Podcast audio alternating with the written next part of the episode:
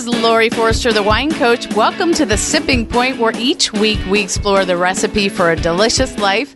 I'm your host, and each week we've made it my mission to demystify wine, one glass at a time. So expect a fresh and fun approach to the world of wine, food, and so much more. This week on The Sipping Point, it's a very exciting show, and we are here and have the honor and privilege of talking to Robert Parker Jr. in his office. Now, while you are one of the world's most influential wine critics, you're also a Maryland resident, lifetime Maryland resident. So you put Baltimore on the map, I guess, as far as the wine scene is concerned. You started out in the legal field, but a trip to France got you bitten by the wine bug, and in 1975 started your newsletter, The Wine Advocate, which is now a huge publication, and you have subscribers all over the world. If people haven't heard of you, I think they're living under a rock. So we need to help them. And I want to say congratulations. You were recently inducted to the Napa Valley Hall of Fame. Welcome to the show. Laurie, thank you very much. It's a great pleasure to be on here. I mean, you're right. I mean, I'm born and bred in Maryland. I mean, I was born in Moncton, Maryland, which is a couple miles away. And I've loved the state of Maryland. I'm a product of Maryland's public schools, Hereford High School out here in northern Baltimore County, and the University of Maryland, undergraduate school, and the law school, unfortunately. Unfortunately for the lawyers, I stopped practicing in favor of pursuing the grape, and I couldn't be happier about that. All right, so we're all about having fun and getting people to just loosen up and embrace wine as something of daily life. So I thought to start this out, we could talk about your very first wine experience. I mean, the very first time you ever took a sip. And just to make everybody feel comfortable, I usually will share mine when I'm doing events so people don't think I'm a wine snob or I came from wine royalty. I actually had some Boone's Farm at the drive-in.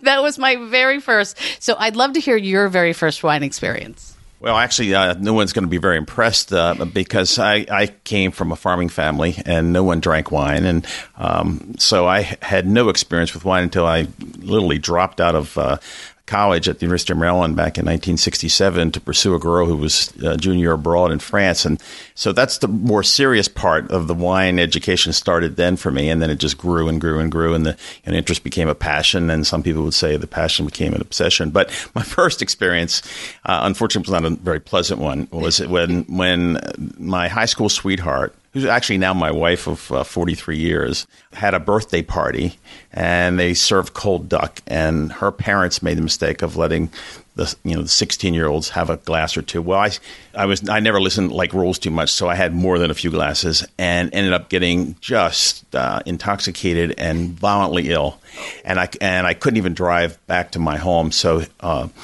my girlfriend's father had to drive me back to my home, and I was throwing up out the window.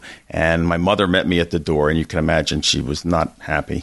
And so that was a cold duck was my first experience. And I remember when I was in Maryland, one of the things my fraternity, I was in a really crazy fraternity called Phi Kappa Sigma. I think they may have been actually thrown off the campus. I mean, they made the movie Animal House look like a Boy Scout movie. I mean, they were just a really bunch of crazy guys. And I was actually one of the more mild-mannered ones there. But they used to have an annual cold duck party, and I could never look at that stuff again after this incident when my girlfriend turned 16. That is very funny. I love that, because I think we all have those stories from way back in the day. And there wasn't this proliferation of fine wines from all over the world. You know, I went to high school and college in the 80s. And even then, you know, on college campuses, wine was not as abundant as it is now, which it would be exciting to be a 20-something right now, I would think. But you started The Wine Advocate to be an independent voice for the consumer, the everyday wine drinker. And today, do you still feel that same passion and that same vision comes through? Well, I certainly hope it does. I mean, obviously, I've been doing this now for 33 years, and you could say, well, maybe he's gotten jaded, and he's certainly gotten a lot older. But I still have the same enthusiasm, and I think it's one of those sort of self-renewing fields of endeavor that no matter how much you know, you're always basically in school, and you're always going back to school. And if you don't approach it that way, you certainly fall behind in terms of knowledge and what's happening in the different wine regions. But you know, every new vintage, whether it's in the southern hemisphere or the northern, it's like going back to school. It's a new class. There are going to be new young men and women that become famous and start making great wine. And then some of your old-time favorites that you've been tasting for many years will somehow just fall flat and make something unsuccessful. So it is like always being a student in school, and I that keeps me very excited. And I also think that, you know, I realize most consumers can't possibly taste as much as I taste or members of the staff taste. And so, you know, we're really just sort of like we're a buyer's guide. We're a guidepost to sort of say, hey, try this. You know, if you disagree with what we say about it, fine. I mean, that, we understand that. But because everyone's taste is their own. You know, I always say the best palate is not mine, but yours. But we have the ability to go out and taste a lot of wines and try and analyze vintages and reach certain conclusions about things. Mm-hmm.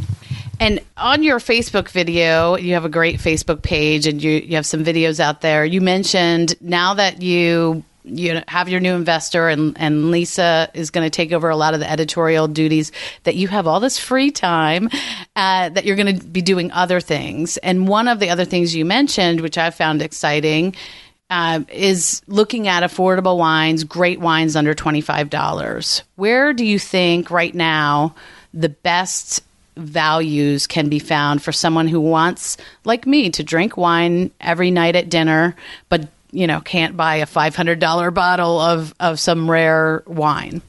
Laurie, I'm glad you brought that up, because I think from the very beginning of The Wine Advocate, focusing on value was always important, because the real market is there. It's where I started. I mean, I started as a student at the University of Maryland, and we started a wine group, and we were going out and tasting, inexpensive Côtes du Rhônes and, wines from Chile and et cetera, and because we couldn't really afford to the real expensive stuff. And obviously, we've seen the really prestigious wines in the world get more and more expensive. But today is probably, I mean, every year, it seems like the quality of the wines under $25 in that magical 10 to 20, $25 range gets better and better and better. And when I started, I mean, I used to go through hundreds and hundreds of bottles that were basically unpalatable. I mean, nasty, acidic, thin. I mean, just totally innocuous. And today, there's so many good values. And I think the retailers obviously recognize that the strongest part of the market is not the over $25 segment, but it's the under $25 segment. And so when you say, where are the best values?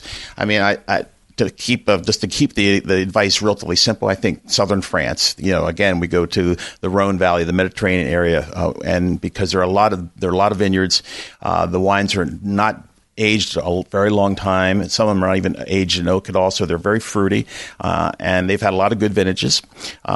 Spain has always been a treasure trove for values, and it still is. Australia, I mean, even though Australia has sort of grown out of favor with sommeliers and restaurants, in the under $25 category in southern Australia, in the Barossa, in McLaren Vale, there's just terrific, inexpensive Syrah, Shiraz, what they call it. I think also South America. One of the hottest categories, as you certainly know, is Malbec from Argentina.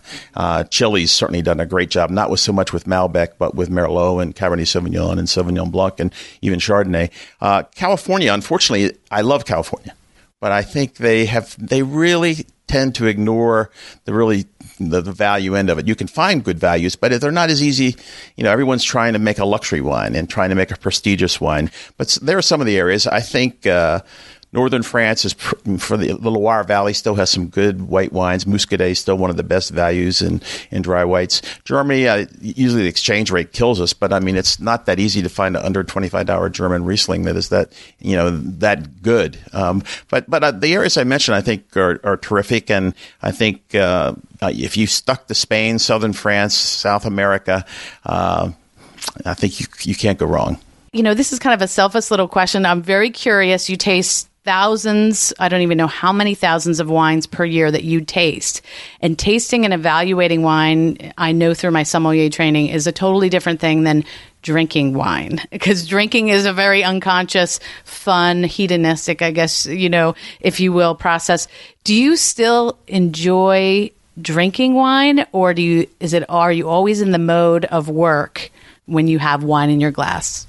Yeah, I get asked that question a lot, and I feel really fortunate that I'm actually able and very easily to turn off the sort of, you know, the analytical faculties when I'm in a social setting. And because at the end of the day, I am a consumer. I love wine. I mean, that's how I got interested in, because I never really liked alcohol that much. And here was a beverage that was low in alcohol, that it gave you this nice incremental sort of mellowness that you didn't really get out of control. Not that you can't drink excessively and become silly, but I liked this beverage because it was light and it was different, and it did seem to enhance the food and promote conversation. And so I've always liked spending a lot of time at the dining table. So I think in a social setting, what often happens is people, you want to be nice or something, say, hey, well, give us your point score or give us your evaluation of this wine. And I really don't like I feel like almost like it's like a dog being asked to perform, and I really don't really like that, because I just want to enjoy it. I just want to relax. I don't want to have to really think that, unless it's a really great wine or something, and maybe I will think a little bit more about it. But I think there is a time and place for the analytical and the very studious and the very disciplined tastings that I have to do. And then there's the other point where you're just relaxing, as you say, for a hedonistic experience. You're with friends, and it's just a wonderful social event. And I still think that wine brings people together. I mean, you can have a great time, and sure, you can discuss the wines, but I mean, when I'm with other people, I really feel like an equal. I don't want to be the authority or the expert, have them looking at me for an opinion. I'm more interested in what they think. And I just want to be just there among everybody else, despite 30-some years of tasting, over 10,000 wines a year or whatever it is. Well, that's great. And it leads me right segue into my next question, which is, when I'm doing corporate events or wine classes, I'm always encouraging people to try to learn what their taste is in wine and a little bit of language to describe that, but to really trust their own palate. Because I find that so many people are insecure because they didn't grow up drinking wine like people do in Europe. They're insecure if they like something. Is it really good? Or should they say they like it? And so while certainly people look to you for advice, I also think there's this really great value of people learning a little bit, about what they like. And, if somebody says it's 100, but you don't like it, where are you from there? What advice would you give people who want to, gain that confidence in their own palate and really feel like they can trust their own taste? I think you should never hesitate to speak up and say exactly what you think about the wine, no matter what somebody else says. Well, Parker gave it 100 or somebody else gave it a huge score. It really is your own palate, and there's nothing wrong. And I certainly would not, if I were standing next to you and there was a wine that I had given 100 points, which is the highest score you can get, and you say, I just don't care for it, I would have no problem with that whatsoever. And I think it is a question of learning what you like best. Some people like wines that are lighter. Some people like wines that are more thunderous and flamboyant and extroverted, things like that. And we all develop our taste, and the key is, I think as a wine critic, you want to give people choices. You want to, hopefully you're able to articulate the differences between lighter styles and fuller styles and more restrained styles and more exuberant styles of wine. And I always say that if I'm doing my job, I basically legislate myself out of existence, but I'm still around after 33 years. So it probably does go to the point that people still are insecure, or hopefully there's just so much wine out there that they just need a little guidance to narrow down the potential for buying something that's just bad. And I'm the greatest example of it. I mean, I didn't have a fine wine, so to speak. I mean, a serious dry wine until I was 20 years old. Mm-hmm. And then it was love at first sight, so to speak, and I just immersed myself in the field. But I think it is important to go to tastings. So the best way you can educate yourself is to go to as many of these tastings. They're held frequently. You get a cross-section of, let's say, maybe 8 or 10 different Chardonnays or 8 or 10 different Sauvignon Blancs, and you'll see some that have wood on them and that are oaky and woody and smoky, and other ones that are pure fruit and there's more tropical fruit and they're more naked styles. And there's no reason why you can't prefer one to the other. In reaching that conclusion, you also are developing your own palate. And then if you really want to take it and get serious, you say, well, what am I tasting in that wine? Is it pineapples, or is it pears, or is it peaches or apricots? I mean, that gets a little esoteric. And when you hear people spouting these words off, you can start thinking, wow, what an insufferable wine snob they are. But I mean, there are these flavors and these aromas in these wines. And so there's no harm in actually, if you find it, say it.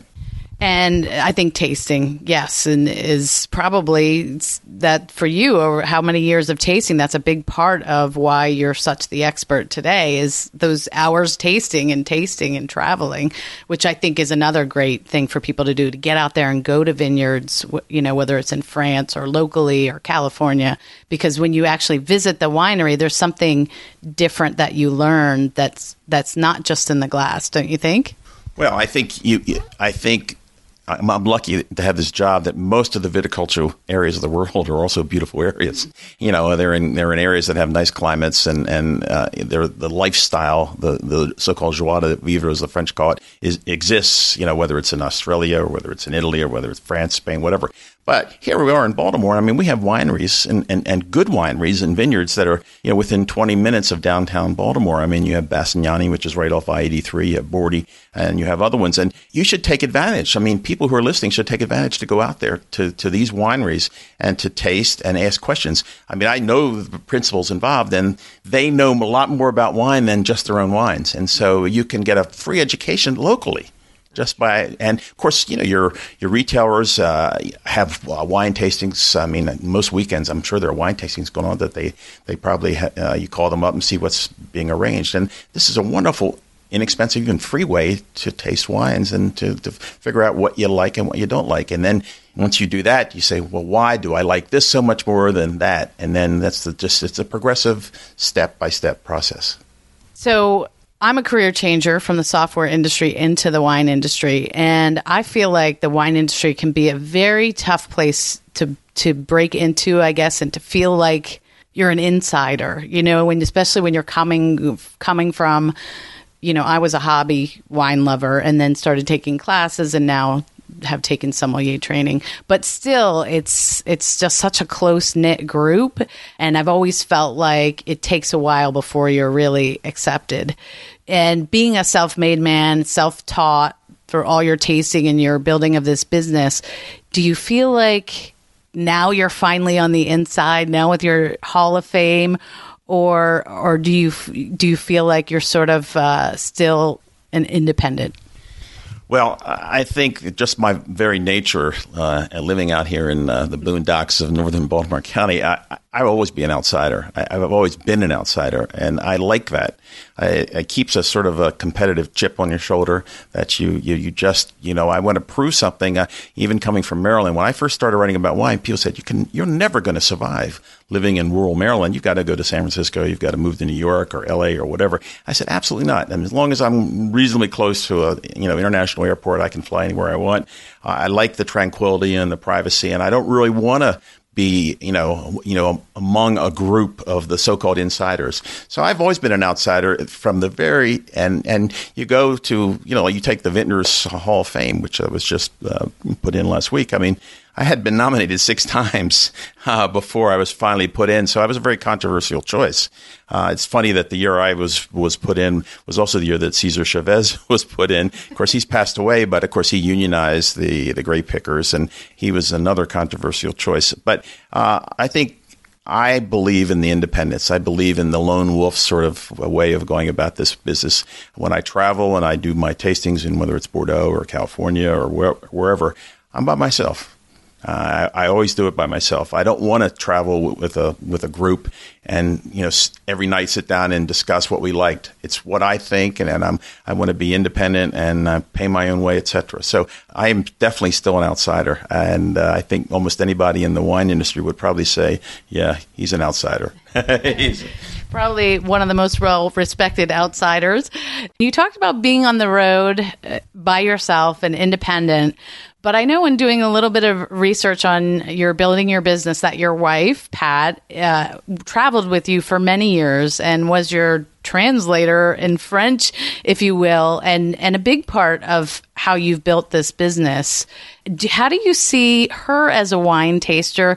Do you think women taste wine differently than men?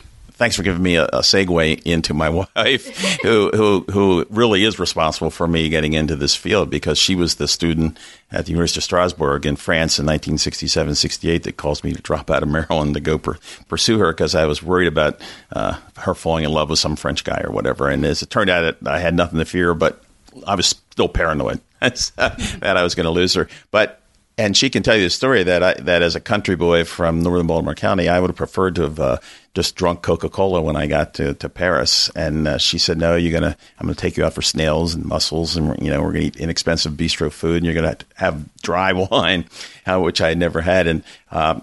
And I became fascinated with it, the wine. And so she got me interested. And when I went back and re-enrolled at Maryland and started a wine tasting group. But back to your question about, women and tasting, I've written this, I've said it many times, and I think there's some scientific evidence to back this up as well, is that I think women actually have superior abilities when it comes to not only smelling, but also tasting wine. And there are reasons, I think, for that. I think women at a younger age are exposed to, first of all, the traditional would be in the kitchen with their mother, around food products and spices and peppers and things like this, that just by the process of osmosis, they're picking up these smells that most boys at that age have no interest in being in the kitchen around their mother. And at the same time, perfumes, makeup, cosmetics, all these sort of things have a smell to them. And I think women are just much more in tune. Now, I've seen some science that suggests that women actually have more olfactory cells than men do, which would, do they have, is it such a dramatic difference that would explain a more acute sense of smell and taste? But when I've tasted with women, and the greatest taster I ever was a dentist in Bordeaux who did some phenomenal blind tasting things. And I was with her twice at these tastings, and I saw firsthand that, she was a prodigy. And yet she had never had any formal training. She just was gifted at tasting Bordeaux because she was raised in Bordeaux. Her parents had served her Bordeaux, but she had this incredible ability to catalog all these aromas and textures and scents, and then to extrapolate based on what she was smelling and tasting from a glass when she didn't know the identity of the wine, to basically nail the vintage and the wine. And I saw her do this too many times and not be just like, whoa. But I think women, my wife has a fabulous palate.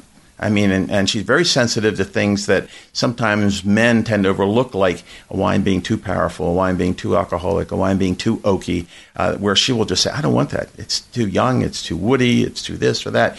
And I think it's that women are, I think, inherently slightly superior. But fortunately for us guys that dominate this field is that most women end up, going into their own businesses or having, getting married, having children, and having other interests in life, as opposed to just being this single-minded, obsessed male that all they can do is taste wine. So I think women are terrific, and I do think if it were everything were equal, that they would probably be your best tasters, in the marketplace. All right, I'll have to keep working on that.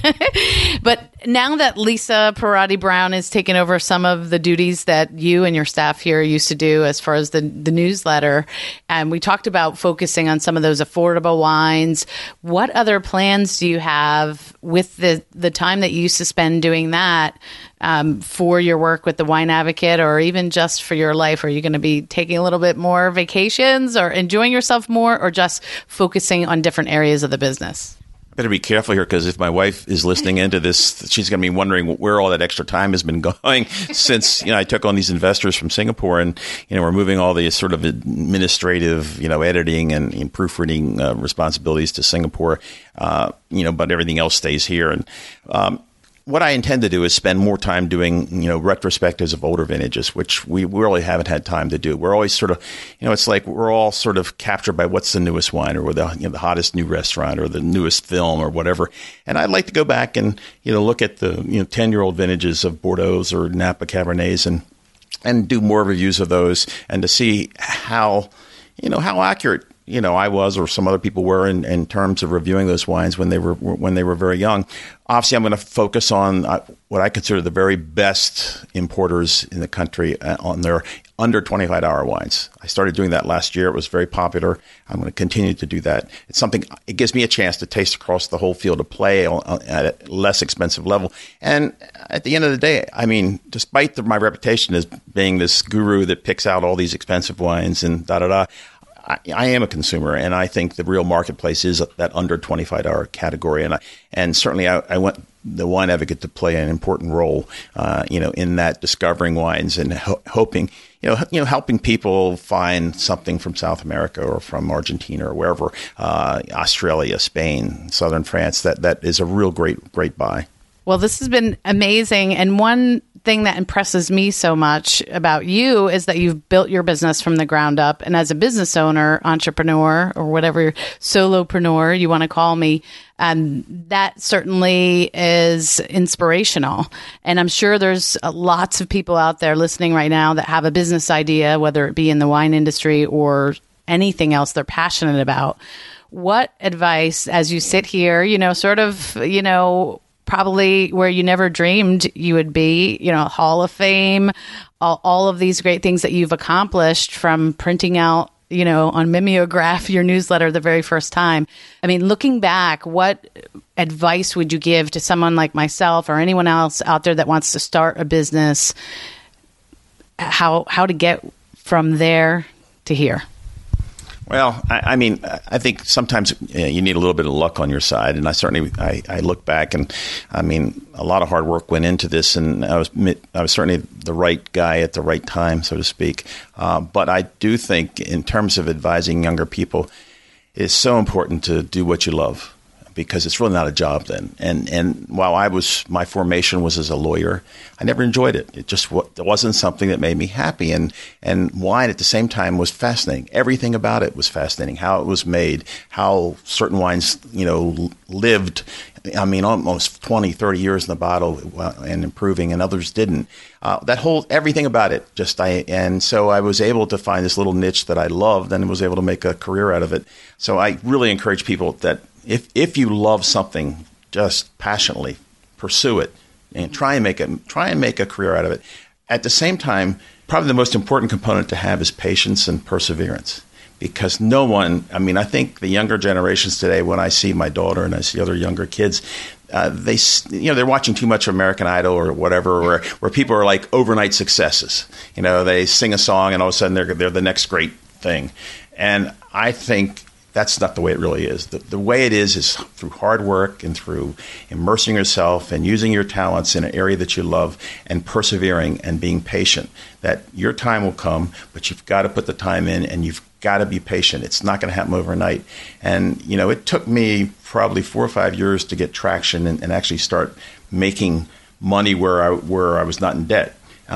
And that doesn't sound like that long in the scheme of things for a business plan, but a lot of people give up long before that, and or would have, and I didn't. I just knew I was going to be successful. I thought I was good at it, and I just was going to keep doing it, and because it was the only thing I thought I would love doing the rest of my life, and so the rest is history, as they say. But I think perseverance, patience, and following what you love, I think it's a wonderful, wonderful combination of things, and not everyone will be successful. I think sometimes some good fortune has to come your way, and but if you do that, I think a lot of people will be successful in those chosen fields.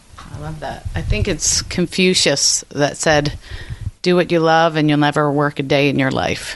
So that's what I'm going for, and it seems like you've already found that. It's been amazing to spend this time with you. It's been an honor and a privilege. I want to thank you so much for being on The Sipping Point. If you haven't seen the website, it's eRobertParker.com, an online version, and then you have some printed versions as well folks can check out.